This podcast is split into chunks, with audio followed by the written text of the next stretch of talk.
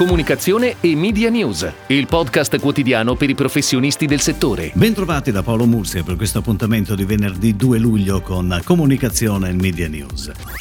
In attesa della partita con il Belgio di questa sera, una ricerca condotta da GetFluence, marketplace specializzato nell'organizzazione e distribuzione di campagne di branded content, ci dà una fotografia di come siano seguite le partite della nazionale. Neanche la pandemia ha cambiato le abitudini, oltre il 76% dichiara di snobbare il proprio smartphone e di concentrarsi completamente sulla partita. Soltanto il 50% degli intervistati utilizzerebbe i social, WhatsApp la piattaforma più utilizzata, 54 44%, seguita da Instagram e Facebook per commentare con gli amici l'ultima azione. Le buone vecchie abitudini sono confermate da oltre il 67% degli intervistati che preferisce guardare le partite dal divano di casa, magari con gli amici. Ed ora le breaking news in arrivo dalle agenzie a cura della redazione di Touchpoint Today.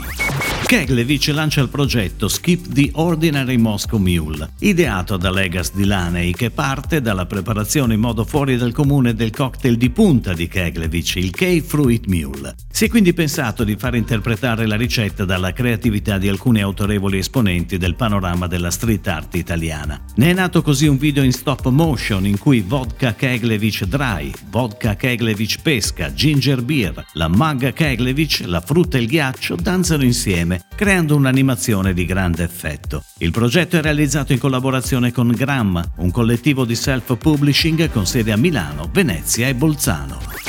Fiat celebra il Green Pass europeo con il video Welcome Back Dolce Vita girato a Capri, un inno alla libertà e alla spensieratezza con forti richiami a quella leggerezza tipica degli anni 50 e 60 che tutti conosciamo come gli anni della dolce vita. E proprio questi sono i valori che hanno ispirato nella creazione della nuova 500X Yachting, la prima 500X Open Air. La scelta della colonna sonora è ricaduta su un brano francese degli anni 60, resa attuale attraverso un remix che ci proietta in un mondo sofisticato con un tocco di romanticismo senza tempo.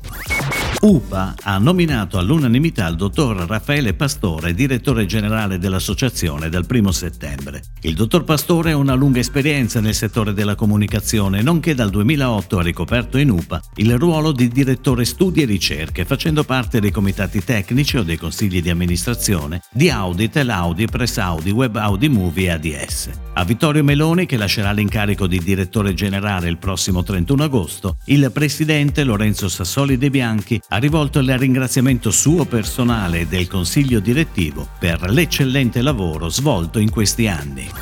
Da un'idea di Marco Odolini, già fondatore della catena Sportland, il nuovo running concept store Y-Run ha aperto il 22 giugno a Milano in corso Sempione 6. A supporto del brand ha lavorato Auge Design con la creazione del logo e un branding system declinato su tutti i materiali del concept store. Dalle vetrofanie ai cartellini in negozio, dai LED wall interni alle brochure, il brand si racconta attraverso un'immagine forte, coerente e immediatamente riconoscibile. La campagna di lancio è stata poi sviluppata da Auge Communication Communication attraverso copy ad e il forte tratto rosso fluo distintivo della brand image Y-Run. La campagna, più di 12 soggetti pianificati su quotidiani, pensiline, tram e metro, vive anche sul digital, sui social e in radio.